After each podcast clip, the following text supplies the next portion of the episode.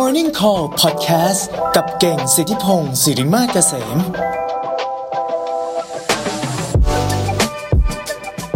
สวัสดีครับยินดีต้อนรับเข้าสู่ Morning Call วันเสาร์นะครับ วันนี้มาสายนิดนึง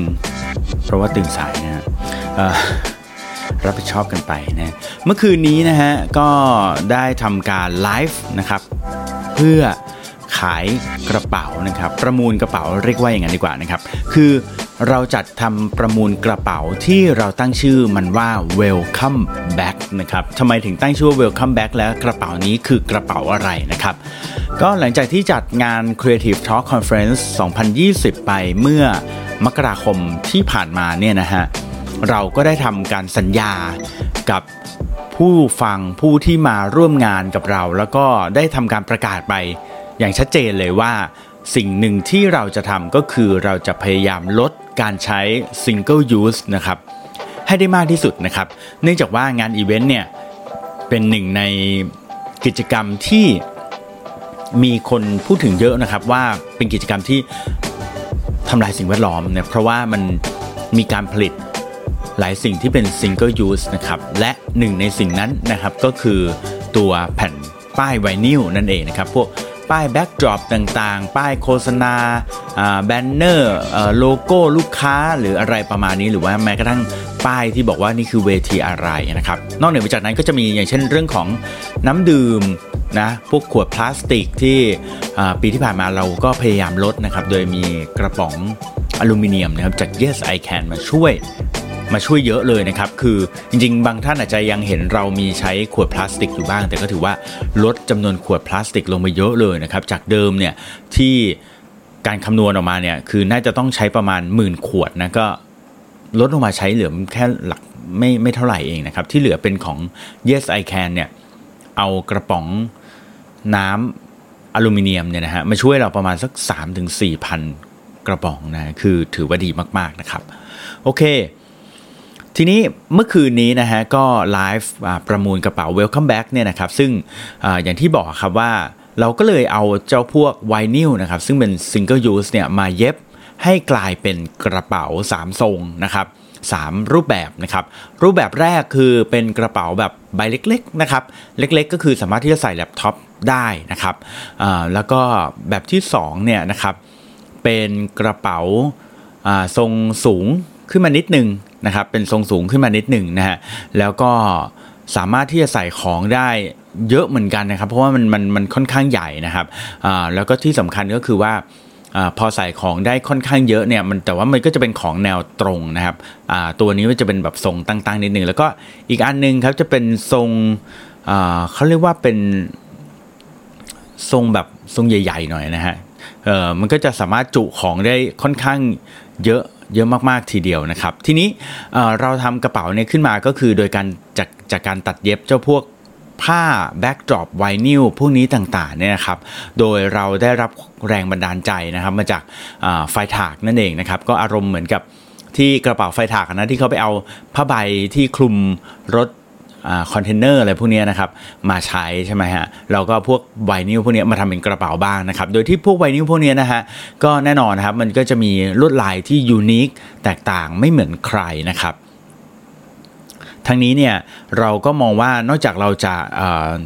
ได้รับแรงบันดาลใจจากไฟถากแล้วเนี่ยนะครับ เรายังมองว่าเเราจะทำกระเป๋าเนี้ยโดยผ่านจาก 4 หัวใจสำคัญนะครับ นั่นก็คือ 1 คือเรื่องของ creativity นะครับเออมี ความคิดสร้างสารรค์ออกมาด้วยนะครับสองคือมีความยูนิคเนื่องจากว่ามันไม่เหมือนใครนะครับสามคือฟังก์ชันใช้งานได้นะครับ แล้วก็ 4 คือเรื่องของ upcycle นะครับ ตอบโจทย์เรื่อง upcycle คือไม่ใช่ recycle นะฮะ คือ upcycle ก็คือการนำเอาของที่ไม่ได้ใช้แล้วเนี่ยมา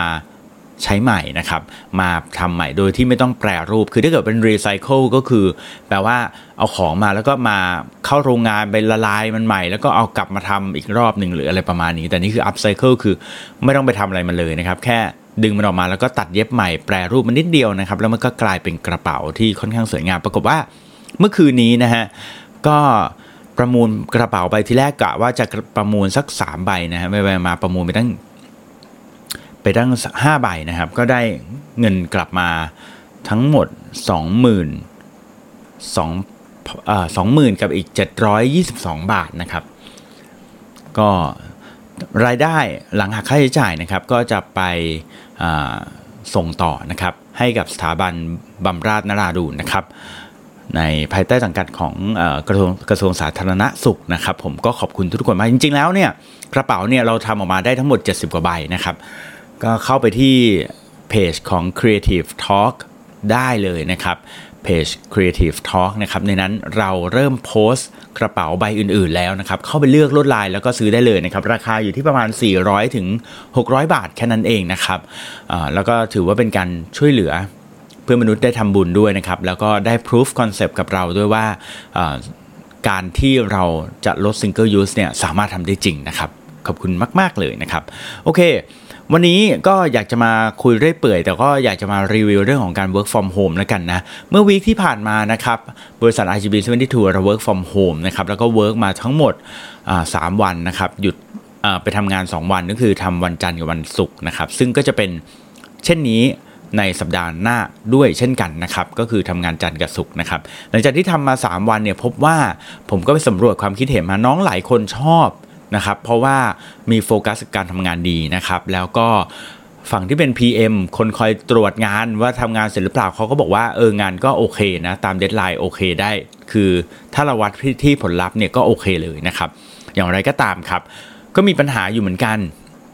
มีปัญหาอยู่ตรงที่ว่าบางคนเนี่ยทำที่บ้านร้อนที่บ้านไม่ได้เปิดแอร์นะครับ แล้วก็รู้สึกว่าถ้าเกิดเปิดเปิดแอร์ก็เปลืองไฟเนาะ ก็เลยร้อนนะพอเริ่มบ่ายๆเนี่ยเริ่มทำไม่ไหวละนะครับ แล้วก็มีน้องบางคนบอกเหงา เหงานี่จริง ๆ มีวิธีแก้นะ วันก่อนที่เพจของ Creative Talk เขาก็เพิ่งโพสต์ไป 5 วิธี Creative ที่จะแก้เหงานะฮะในช่วง Work from Home เดี๋ยว จะเอาไอ้5วิธีนี้มาพูดดีกว่านะฮะ หรือว่าคุณโจ้พูดไปแล้วไม่รู้นะครับ ก็หนึ่งในนั้นมีวิธีน่าสนใจคุณโจ้บอกว่าหนึ่งคือเป็นวิธีที่นัดกันใส่เสื้อเป็นทีม เช่นวันนี้วันจันทร์งั้นเราทุกคนใส่สีเหลืองนะอ่าอย่างนี้หรือว่าเป็นธีมแบบแปลกๆไปเลยก็ได้เช่น เช่นธีมโจรสลัดอะไรเงี้ยทุกคนก็จะต้องแต่งตัวเป็นโจรสลัด หรือธีมกีฬาสีหรืออะไรประมาณนี้นะครับแล้วแต่ก็จะทำให้แบบสนุกสนานมากขึ้น หรือว่าอย่างที่ออฟฟิศผมพยายามจะทำนะแต่ว่าก็ยังยังไม่ค่อย work เท่าไหร่ก็คือนัดกันออกกำลังกายนะก็มีคุยกันเลยว่าเฮ้ยเดี๋ยว6กโมงวันนี้ เรามาออกกำลังกายกันดีกว่าอะไรแบบนี้นะฮะหรือว่ามาคุยกันว่าเอ้ยเดี๋ยว ช่วงกี่โมงกี่โมงอะไรเงี้ยนะฮะเดี๋ยวเราจะมาโยคะ หรือเรามาวิ่งแล้วก็ส่งผลวิ่งกันดีกว่าอะไรประมาณนี้นะฮะก็ทำให้แบบไม่เหงานะฮะ แล้วก็อาจจะมีหลาย ๆ กิจกรรมที่ผมคิดว่ามันทำร่วมกันได้นะฮะ ก็ลองดูนะครับผม ผมคิดว่าช่วงนี้ก็ถือว่าเป็นช่วงที่ผมว่าโอเคนะครับ ส่วนตัวแล้วเนี่ยผมเชื่อว่าอย่างที่ย้ำไปหลาย ๆ รอบนะ ผมเชื่อว่าเจ้าโควิด -19 เนี่ยจะอยู่กับเราไปอีกสักพักใหญ่ ๆ เลยนะครับ แต่ก็เชื่อเช่นกันว่าเราจะหายกังวลกันายในสงกรานนี่แหละนะครับ นั่นหมายความว่าเราจะชินและเรียนรู้ได้ที่จะอยู่กับมันได้อย่างสันติแล้วก็ปลอดภัยนะครับ เพราะว่าเจ้าโควิด -19 เนี่ยนะฮะที่ทำให้เรากลายเป็นคนรับผิดชอบต่อสังคมไปด้วยนะครับ แล้วก็หลายออฟฟิศที่ได้ทำ work from home หลายร้านอาหาร แล้วก็ภายในลิฟต์ต่างๆเนี่ยก็มีการทำ social distancing ด้วยนะครับ นั่นมันเป็นการพิสูจน์นะครับว่าเราเนี่ย เป็นคนรับผิดชอบต่อสังคมจริงๆนะครับแล้วก็เพราะโควิด -19 นี่แหละนะครับที่ทำให้ผมเองเนี่ยได้ยินจากปากคนหลายคนว่าเราเนี่ยไม่ได้ห่วงตัวเราเองหรอกแต่ความจริงแล้วเนี่ยที่เราทำโซเชียลดิสแทนซิ่งกันเนี่ยเพราะว่าเราห่วงคนอื่นมากกว่าตัวเอง เราห่วงคุณพ่อคุณแม่ ห่วงผู้ใหญ่ที่บ้านมากกว่าตัวเราเองนะครับ สิ่งที่น่าเป็นห่วงในทุกวันนี้นะฮะสำหรับผมก็คือว่าปัจจุบันเนี่ยในสังคมเรายังมีคนที่เป็นคนขี้บ่นและรับผิดชอบต่ำอยู่ไม่น้อยเลยนะครับ ซึ่งมีผลทำให้คนที่ไม่บ่นและรับผิดชอบต่อสังคมสูงเนี่ยต้องทนอยู่กับสถานการณ์นี้ต่อไปนานขึ้นครับ นาทีนี้ผมเองก็ยังไม่รู้นะว่าเขาจะบ่นถึงไปทำไมนะฮะแต่ว่าใครอยากจะทำดีใครอยากจะทำชั่ว ใครอยากจะเห็นประโยชน์ส่วนตัวอันนี้ผมว่าเราเว้นวักปล่อยเข้าไปเถอะนะครับ เพราะว่าแค่เรารับผิดชอบต่อตัวเอง รับผิดชอบต่อคนรอบข้างและต่อสังคมนำบวกเข้ามามากกว่าลบ เท่านี้ ผมก็เชื่อว่านั่นคือคุณค่าของตัวคุณเอง และทำให้คนอื่นได้รู้ว่าพวกเขาโชคดีแค่ไหนที่มีคุณอยู่ใกล้ ๆ ในระยะไม่ต่ำกว่า 1 เมตรนะครับ ขอบคุณที่ติดตาม Morning Call วันเสาร์ครับ แล้วพบกันใหม่ในวันพรุ่งนี้สำหรับวันนี้ สวัสดีครับ